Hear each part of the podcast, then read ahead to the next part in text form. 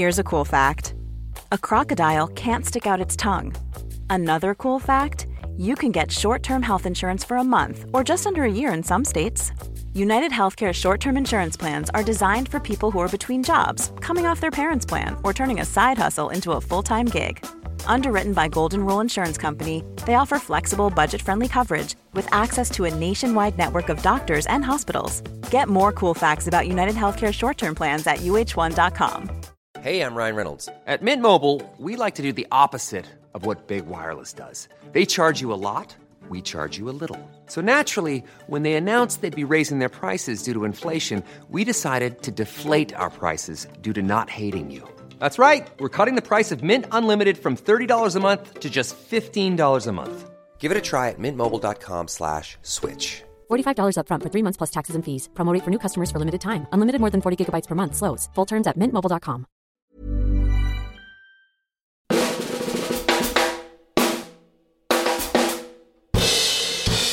On Truth and Movies, The Miseducation of Cameron Post, featuring Chloe Grace Moretz as a teenage girl forced into a gay conversion therapy camp. Now you're officially a disciple of God's promise. Welcome.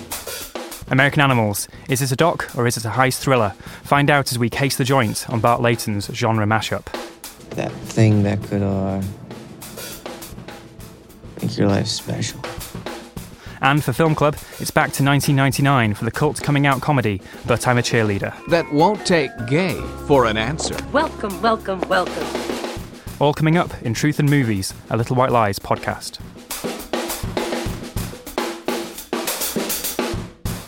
So here we are, the 70th episode of Truth and Movies. It's Michael Leader back here in the host's chair after a week away at the Venice Film Festival. I'm joined this week by returning contributor Rowan Woods. Hi, Rowan. Hi, lovely to be back. And a first timer, James Luxford. Hello there. Welcome, James. So let the people know who you are. I am a film critic. I uh, review films for The White Lies, Radio Times, Metro, City AM. Anyone will have me, basically, and uh, almost everywhere. Any particular sort of film you're into with others? Or you're an all rounder? Yeah, such an unsatisfying answer, isn't it? I like a bit of everything. But um, I grew up on 90s independent cinema, I suppose. That independent boom of people like uh, Quentin Tarantino, Paul Thomas Anderson, things like that. But I think you review films for a living, you sort of have to have an appreciation for a bit of everything. Yeah, very, very wise words there. we'll get to 90s cinema shortly, but first we'll review a film set in the 1990s. Our first film today is The Miseducation of Cameron Post.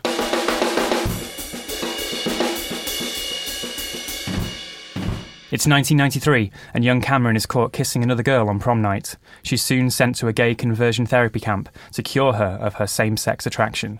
This is the second feature film from actor, writer, director Desiree Akhavan, although here she's only operating behind the camera. Here's a clip from the trailer. All that's left is your signature, and we're good to go. Now you're officially a disciple of God's promise. Welcome. Welcome to God's promise. And you are at an age where you are especially vulnerable to evil. Change will come through God, but within me. We're going to spend our time together investigating what led you here. In the past, I would resort to self pleasure, but then when I learned that that was a sin also, I stopped. Cameron, your struggle is with the sin of same sex attraction. You're facing the consequences of your actions, and it's ugly. So, James, was this ugly or otherwise?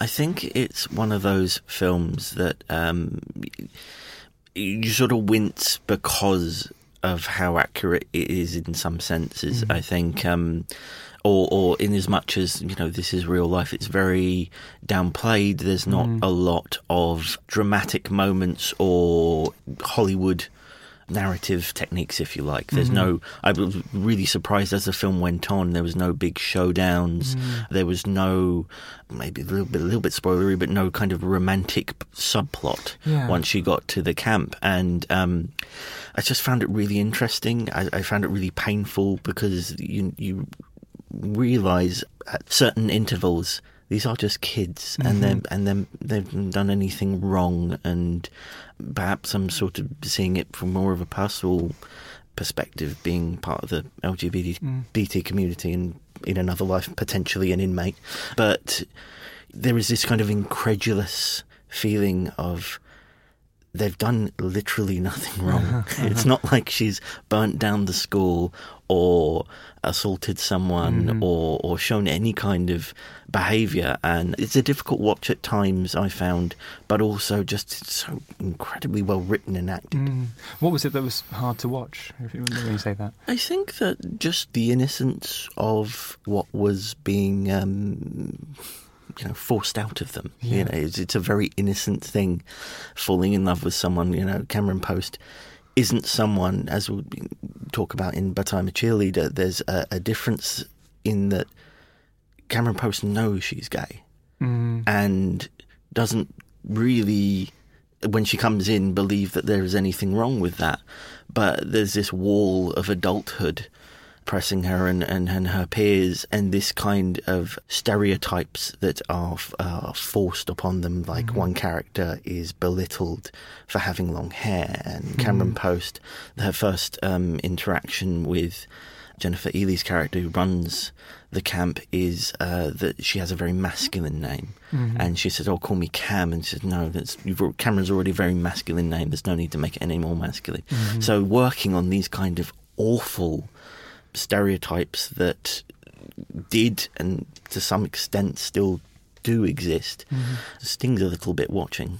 Yeah, true. And Rowan, this is Desiree Akhavan's second film after Appropriate Behaviour. What did you make of this? I loved Appropriate Behaviour, um, and it felt it's a very distinctive vehicle for her for her voice. It is a big step up, as you say. It's it's quite a quiet sort of watchful, subdued film, and I think so much of that is because of Chloe Moretz's performance, which is a very she's sort of quiet and, and, and, observing so much of the way the way through. But I think because it feels like such a quiet and subdued film, I think it gives space to see that actually there's not that much visually going on either. Mm. I think in some ways it feels like visually quite a pedestrian film, potentially slightly televisual. And I don't mean that to sound quite as negative as it, as it, as it does, but it's not showy. It doesn't feel the need to sort of announce itself in quite the same way that, that something like appropriate behaviour did. Mm-hmm. And this doesn't feel like quite as spiky or distinctive a film. And in some ways, I think you know, one could say it's um, it's a much more grown up film, but I think in some ways it, it doesn't feel quite as distinctive. Mm-hmm. And you say spiky and distinctive, which is you know, two words you can very much describe Desiree Akhavan with. You know, whenever you see her interviewed or in person, she's so full of character and so full of so eloquent, but also so pointed in the things she says. So yeah. it was interesting to watch this film, and as you say, as it develops, it is this character piece. It's not a showy film. It's not necessarily even a um, an angry film. Mm. Would you would you say so, James? No, I don't think a I'm always a little wary of Mm. films uh, featuring sort of hardline religion because it can go too far off the deep end. In as much as uh, you know, with the fire and brimstone Mhm. and and characters that are quite broad, but once again, um, when watching uh, Jennifer Ehle's character, I thought of Nurse Ratched from One Over the Cuckoo's Nest in that there's nothing cackly, there's nothing pantomime villain, there's nothing broad. She believes she's helping, and she believes she's literally doing God's work. Mhm. And I found that really striking. Uh, and and I suppose from a, a little bit infuriating, but I suppose that's kind of the point. I suppose if you're talking about spiking and subversive, that's the perfect way to portray someone like that. Mm. They- They are sidestepping your expectations of what this person should be. Mm. She's not quoting Bible verses. She's not particularly violent. There's little flashes of violence or aggression, Mhm. but it's very underplayed. It's very simmering beneath the surface, and that kind of quiet authority. And what I was aware of throughout was kind of you always wonder why don't you just tell them to do one? And, um, but there is that authority of grown-ups, Mhm. that the authority of the establishment and the terror of standing up to that establishment and what happens when the establishment doesn't have your best interests Mhm. or it, it thinks it does but it doesn't it's doing you harm rather than doing good And I think as soon as you turn someone into a, a pantomime villain and a caricature, it becomes so easy to dismiss whatever their viewpoint is and that and that rhetoric. But because that character, as you say, isn't turned into a villain in that way, it makes her point of view so much more insidious and harder mm. to um, kind of rail against. And there is this sense, as you say, about it's the world of adults that these mm. children are just subject to. The opening scene is a Sunday school class where the, the the pastor, whoever it is, is saying that pretty much every instinct and urge you have as a teenager is going to send you to hell, and you have to atone for it for the rest of your life. Mm. And there's just no sense of just let kids be kids. There's a, there's a, a pretty wonderful scene in the film, which is very well written, where Cameron Post and uh, Jennifer Ehle's character uh, having a conversation where it's, you know, who do you think you are? Do you, you need to mm. stop thinking you're homosexual. And Cameron Post says, well, I, I, don't think of myself as anything. In the source novel by Emily Danforth, the characters are 12 years old, which is uh, maybe adds an extra insidiousness to this because they're forcing these urges and sexual identities on 12 year olds, whereas in the film they're 17, they're a bit older. Mm. But it's this sense of finding your true identity or not needing to put a, a, label on yourself so early in your life that seems so contemporary, even though it's a film from the 1990s. A disquieting thought, I think, mm. I had during it as well is that it is a period film, but it's very relevant. Mm. And uh, one thing I thought that really gave me pause was that there would be certain demographics and certain areas of the world where this film would be read very differently. Oh, really? How, how so? Um, I'm trying to be polite. okay. Um, if someone who had those beliefs about LGBT issues, uh, this would be a, a, tragedy where Cameron Post was, you know, mm-hmm, these people, mm-hmm. people trying to save Cameron Post, and she walks away from it. Mm-hmm. And I don't think those demographics are probably going to be queuing up to see it, but um, it does remind you that this is a relevant topic. This Still isn't relevant, uh, ever relevant. Yeah. This isn't um, a look back at how things were. The usefulness of uh, you know, placing it in the nineties is perhaps you know the absence of, of social media and, mm-hmm. and technology, but at the same time, it very well could have been you know set last month. Exactly, yeah. A time when it could be very easy to not realise there's a whole community out there just oh, like yeah. you, or yeah. it's reflected in the media or wherever. Any further points, Rowan, on the film? I think you know, just to slightly go back to, to what I was saying sort of earlier about it it feeling slightly underwhelming in some ways. You know, there's a version of this film that's you know viewed now outside that initial Sundance bubble where people 1st mm-hmm. saw it and sort of went went crazy for it. That now feels I don't know, it feels a little bit sort of Sundance by numbers. Mm-hmm. But I do think, you know, for the fact of it being a queer story about a young queer woman directed by a queer woman, mm-hmm. that feels that's really significant. And also, there's something about its sort of quietness and its maturity of tone that means that what it's doing in telling this story it feels like it's quite a kind of subversively smuggling something quite radical into what's becoming quite a mainstream, what becomes quite a mainstream film. Mm-hmm.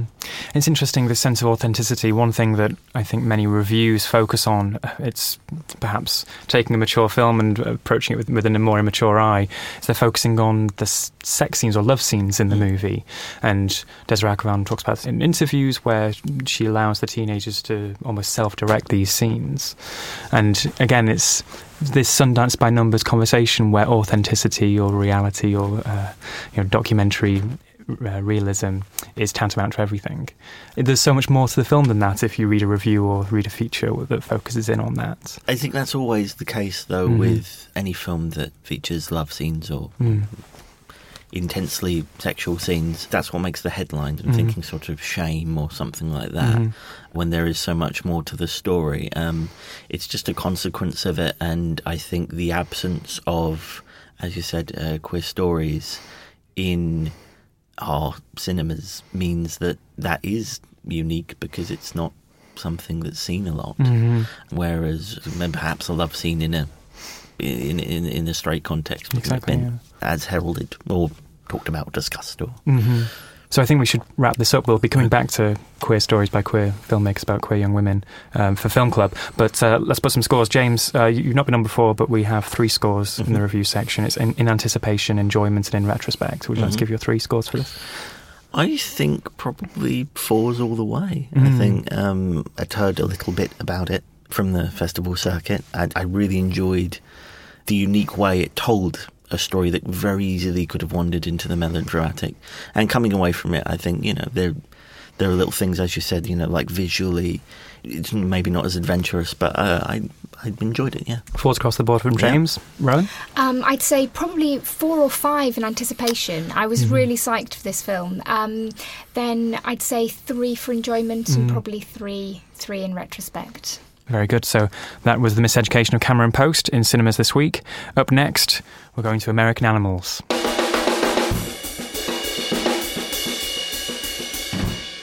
Director Bart Layton returns after his BAFTA winning documentary The Imposter with this curious mix of doc and drama that tells the true story of an art robbery on an American college campus, perpetrated by four middle class lads looking for something to shake up their boring lives. Here's a clip featuring Barry Keoghan and Evan Peters, who star as Spencer and Warren, the two ringleaders. So, did you meet any new cool people over there? No. Bunch of jocks. You? No. Uh, it's not what I thought it would be. You ever wonder he ended up being born you here and not someone else? Or you ever feel like you're you're waiting for something to happen, but you don't know what it is? It's that thing that could uh, make your life special. Yeah. Like what? Exactly. So, Rowan, we heard from Bart Layton on the live episode a couple of weeks ago of Truth and Movies. This film is a sort of strange hybrid of documentary talking heads and a very dramatised heist thriller. Um, could you describe how that works in the film and uh, how, what that brings? I mean, he described it as an existential heist movie, mm. and it's both a film that really um, revels in its identity as a heist movie, and it feels like such a confident fiction debut for Bart Layton after after The Imposter, which was which was primarily a, a documentary, and it's directed with such sort of swagger and brio and has such energy and in its editing and the use of music cues and in its performances I thought it was really really confident and fantastic in many ways it's sort of a classic heist movie and it's telling the story mm. of this botched robbery um, that that this team of um, four high school students planned.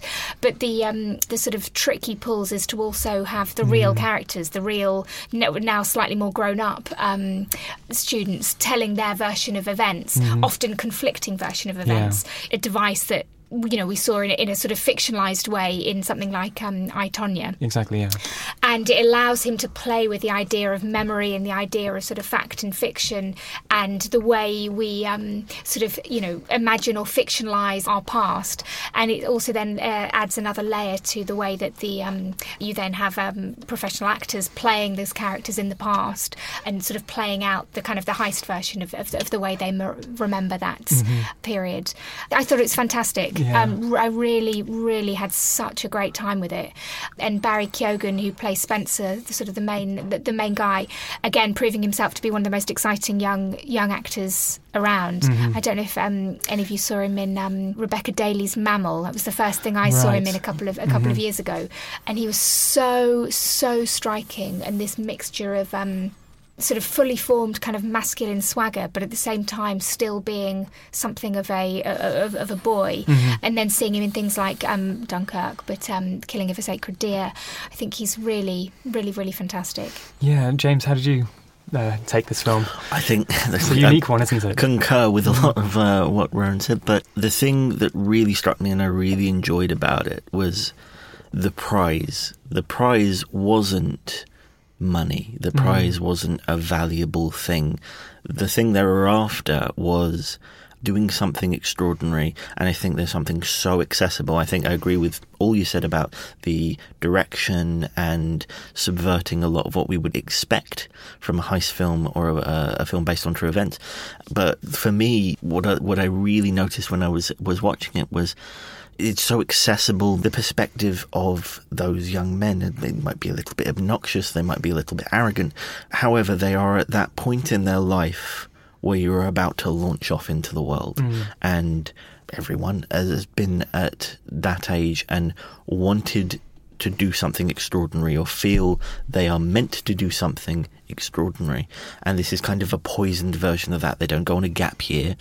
Um, they don't, you know, they don't know, do an internship at a glamorous company. Their version of this is to rob a very valuable book, and it's they don't really know what they're doing. They don't really know how they're going to do it, and um, it, it's as illustrated in that wonderful sequence. It's very Ocean's Eleven, set to um, Elvis, a little less conversation, Mhm. and it's the very slick, you know, kind of synchronized version of the robbery. Then one of them cuts in and goes, "That's completely impractical," and I, I love that, and I, I love that in making it so much more relatable. Uh, I was so much more along for the ride. Mhm. You know, I said that that the trailer moment when they're all walking up to the um, library dressed as old men. You know, I, I, my heart was really going. I was like, "This is real stakes here, not just because you know they might go to prison, but what they're after is not the money. What they're after is that experience, and as opposed to a straightforward crime thriller, it just makes it so much more tense and so much more engrossing. Hmm. Does the film run the risk of celebrating the crime they tried to perpetrate then, do you think? I don't know. I don't think so. I mean, make no mistake, you have a really good time watching them plan this heist, and the film is such good company, Mhm. such sort of intoxicating company. But I think, as, as you were just saying, uh, James, it's um, as much a sort of probing study of a certain kind of sort of white middle class Mm. American masculinity and the entitlement that comes with that, and this desire to sort of be somebody and to think that you can, I suppose, in a um, the, the sort of kind of internet uh, social media age we, we live in now, that anyone can become somebody or sort of Mhm. feels that they are entitled to become successful and Mhm. wealthy and famous by not really doing all that much. And I think it really sort of digs into that. It's not heavy handed, Mm. um, and it's something that, that that is absolutely there, and I think is there all the way through. And it's you know it's there in the title. It's as this study of this very particular kind of male American animal, and a particular kind of American American sort of psyche. Mhm. Um, so. I think it's not just about watching these guys do this really cool thing and, you know, let's have a great time with it. Um, I think there is this real sort of undercutting all the way through and this analysis about what sense of entitlement and what sense of, you know, what sort of cultural um, conditioning has, uh, you Exactly. know, it sort of uh, produces this kind of American animal.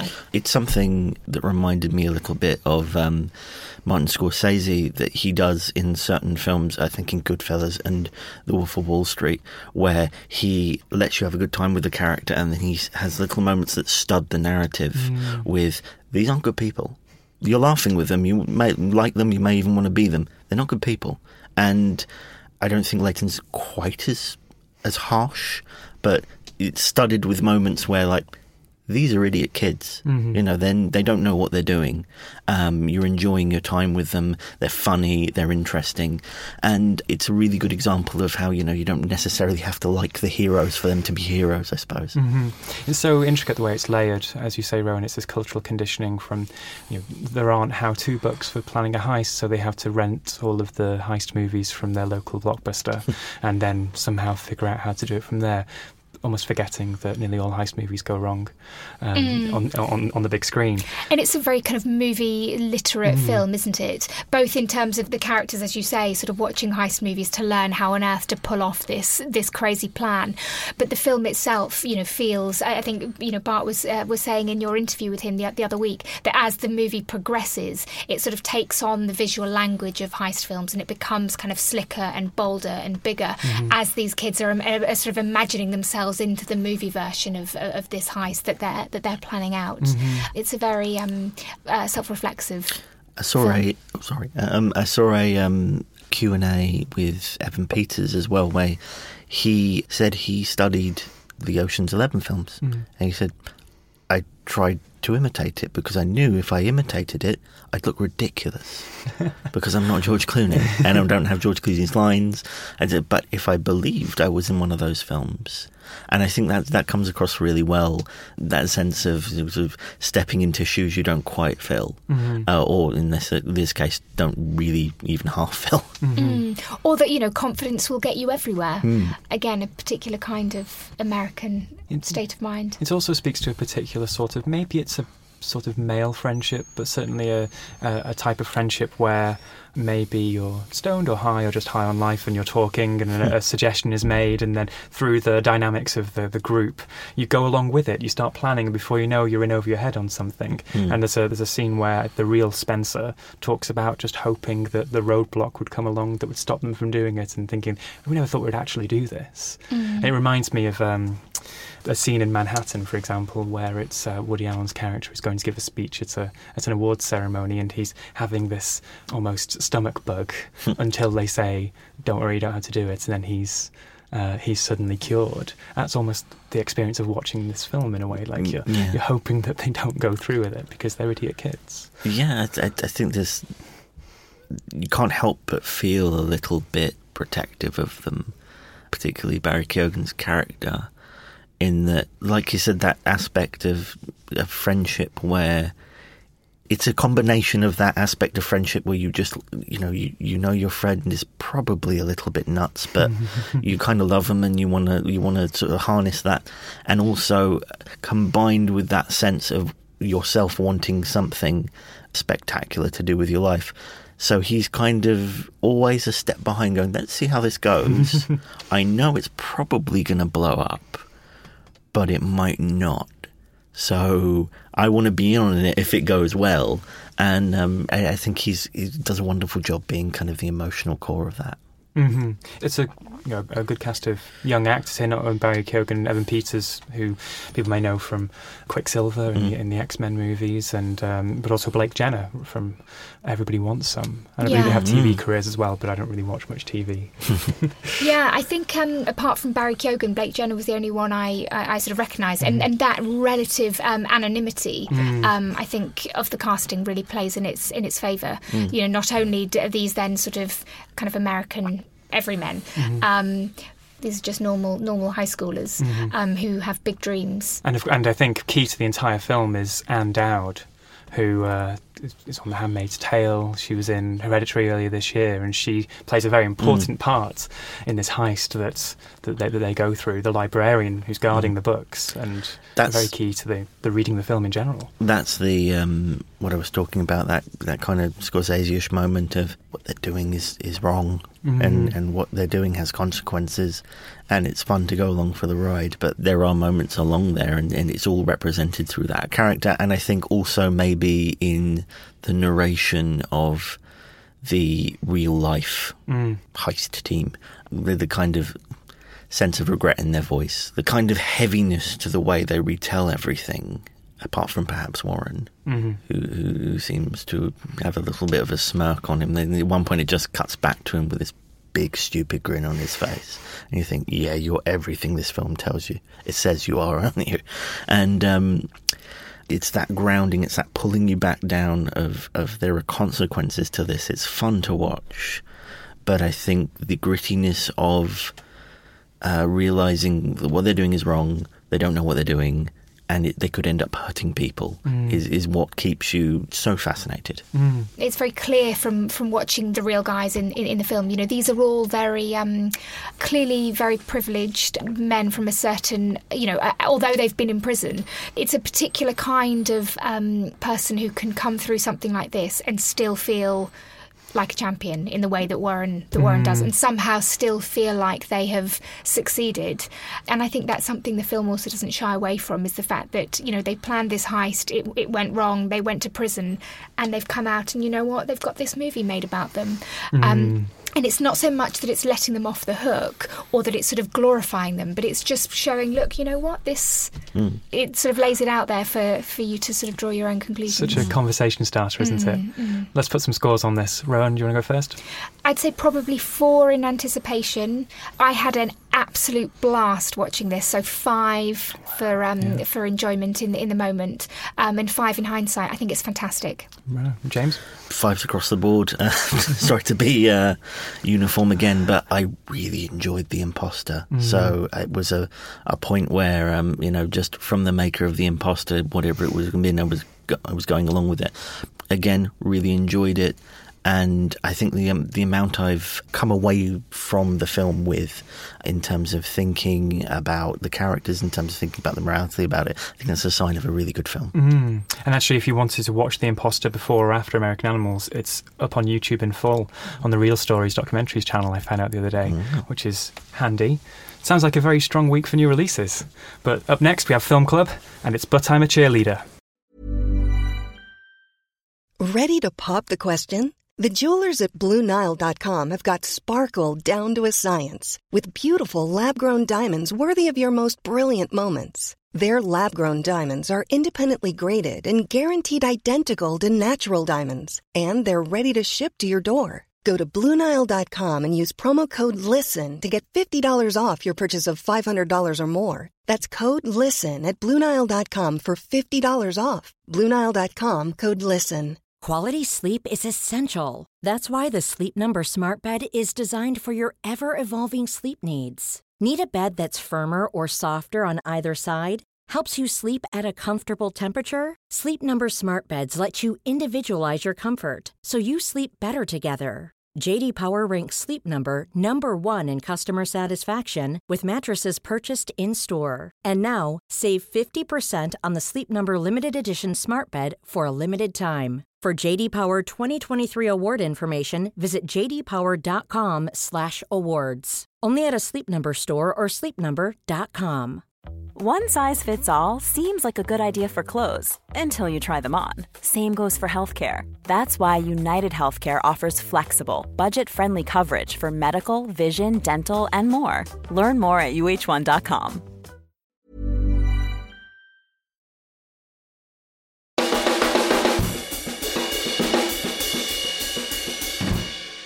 Megan Bloomfield may look like most girls, but she has a terrible problem. You don't even like to kiss me. We think you're a lesbian. So now they're sending her to a place. It's only for a few months. Rehab, honey. Uh, Homosexuals Anonymous. That won't take gay for an answer. Welcome, welcome, welcome. Looks like we got you just in time. I shouldn't even be here. You don't have any unnatural thoughts.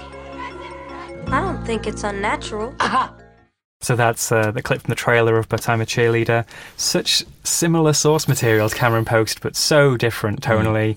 Uh, we do have a couple of comments from Twitter. Uh, Addison Wiley says uh, the film has a hard time not looking and sounding like a John Waters knockoff, but it's a very funny and satisfying movie. And Eleanor on Twitter says maybe because of its central lesbian storyline, it flew under the radar for mainstream audiences. But this is not only a crucial film in so many people's personal coming out stories, mine included, it's also really funny, smart, and just a great film. So it's become something of a cult classic after being a bit of a non starter on release. James, were you a fan? Was this a first time watch for you, or have you seen it before? It was um, just saying in, important in, in people's stories. I came out as bisexual later in, in life as an adult, but this came out around the time I was a teenager Mm. and still very closeted. And there's a particular scene. Uh, the intervention scene. I remember seeing it and it, just being a little bit too real for me at that point. I wasn't quite ready for it. So I do remember uh, very much the film from being uh, younger and look, uh, having um, looked at it I mean, post coming out, and it's, it's just a very charming kind of satire of that world. It, it, it takes a shot at that kind of institution, as I think you probably only could at that time. Mhm. I think maybe with a bit more of a cheeky kind of um, perspective and, and little nods, like uh, RuPaul being one of the counselors and being very butch and uh, and does a great job, uh, might I say. but um, as the tweet said, it's very John Waters. It shares that um, kind of Tim Burton aspect of making suburbia and conformity through very vivid colors Mhm. and very extreme hairstyles seem nightmarish, but a very sweet kind of satire on um, sexuality, on uh, America's attitudes towards it, particularly then, really made me laugh. The um, stereotypes that were thrown out. You know, one of the reasons that, that Natasha Lyonne's character is believed to be a lesbian is because she's a vegetarian. she likes tofu. And she likes tofu, exactly. And I really, and, and you know, the reason those things are in a, in a satire is because that's what certain people believed. Mm-hmm. And I thought it was very charming. I think mm-hmm. maybe wasn't even trying to scratch the the kind of uh, areas that uh, Cameron Cameron Post is trying to. But I think for the time, it's quite a daring film, yeah, and quite uh, very very witty film as well. Yeah, it's so interesting. I love looking back in film club at genres from decades past. And this is such a, an interesting film to see where queer cinema was at that time and mm. where teen movies were at that time. This shares so much more DNA with American Pie and you know, Not Another Teen Movie and all these other films that were coming out around the same time. Rowan, what did you make of But I'm a Cheerleader? Yeah, I mean, it's very 90s, isn't it? Yeah. I think um, it, it, came out the same year as American Pie, mm. and, and, Natasha uh, Lyonne is also an American mm-hmm. Pie, obviously. I hadn't seen it before, mm. but it reminded me so much of those, of the kinds of films that meant so much to me and played such a huge part in my life at the time. But there was nothing out there sort of like like that that was dealing with sexuality in that same sort of way. You know, the films I all watched all all revolved around a very kind of heteronormative mm. sort of romance plot. I thought it was fun. I think it's it's a sort of satirical, kind of campy, kitsch version of of Cameron Post, mm. and it's doing something quite um, sort of smart with gender conformity and gender roles. But I think it's also quite it's quite heavy handed and it's quite sort of um, kind of crude in its in, in its mm-hmm. satire in, in places.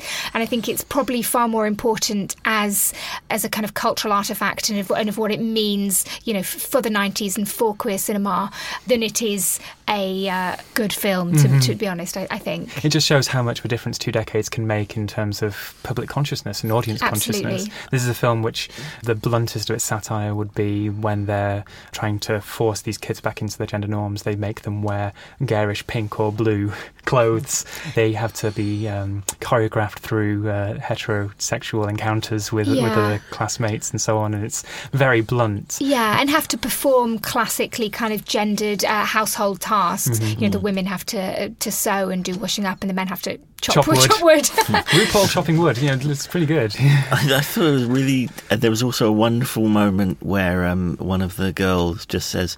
Look, I'm actually straight. I'm just, I'm just really butch. Yeah. no, don't be, don't be ridiculous. Mm-hmm. And, then, and then just no, no. I, I just wear these clothes and have this haircut. I I really like guys, and um, yeah, I, I think it's really interesting what you said about a cultural artifact because I think that kind of voice had to be maybe a little more provocative and a little more um, antagonistic 20 years ago mm. than it mm. could be now.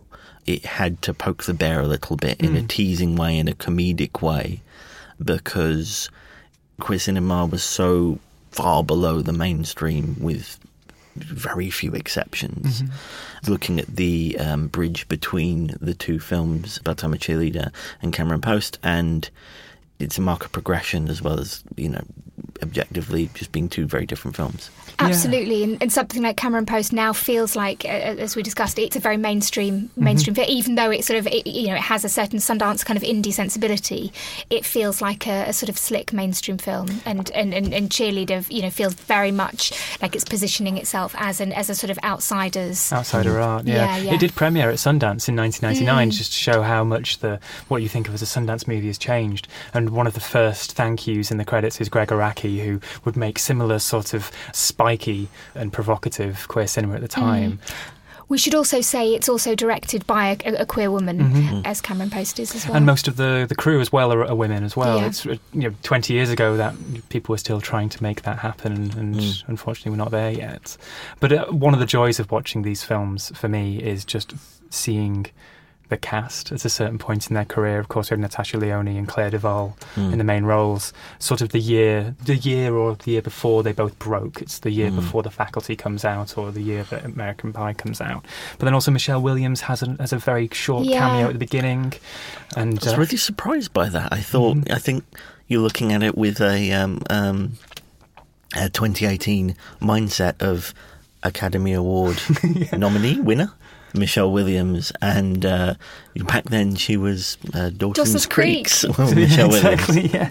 But it's also a blink and miss Julie Delpy. Yes. Yes, yeah, as- as I think she's called Lipstick, Lipstick Lesbian, Lesbian. in the credits.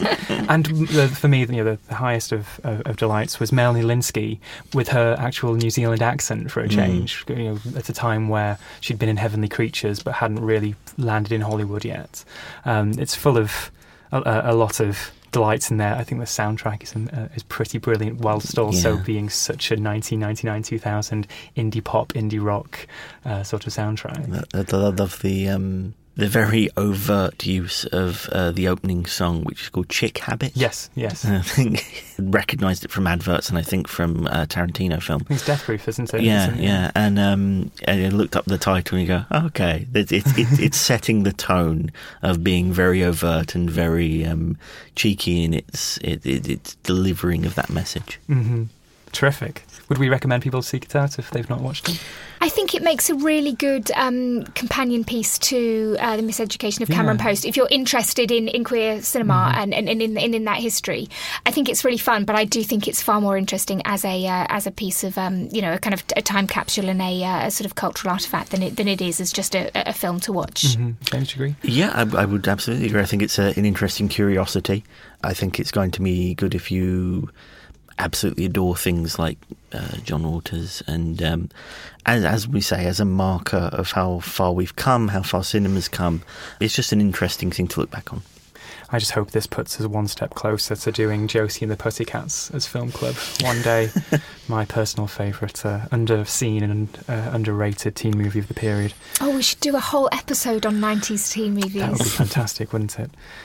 So that was But I'm a Cheerleader. Homework for next week's film club is Kiss Kiss Bang Bang, Shane Black's directorial debut with Robert Downey Jr. and Val Kilmer. That's because new releases next week are The Predator, uh, the sequel slash reboot directed by Shane Black, and Lucky, Harry Dean Stanton's final movie. Um, if you want to get in touch with us and let us know what you think of Kiss Kiss Bang Bang or any other films we've discussed, you can do so on Twitter at LWLies, at truthandmovies at tcolondon.com, or on the comments section on lwlies.com slash podcast. James, thank you so much for joining me today. Thank you. First time out, do you enjoy it? It was lovely, thank you. And Rowan, as always, it's a pleasure. Thank you for joining me. Thanks for having me. And thank you for listening, everyone. Um, this has been, as always, a Seven Digital production.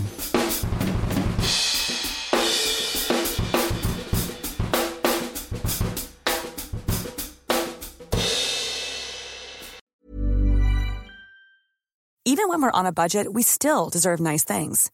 Quince is a place to scoop up stunning high-end goods for 50 to 80% less than similar brands. They have buttery soft cashmere sweaters starting at $50, luxurious Italian leather bags, and so much more. Plus, Quince only works with factories that use safe, ethical, and responsible manufacturing. Get the high-end goods you'll love without the high price tag with Quince. Go to quince.com slash style for free shipping and 365-day returns.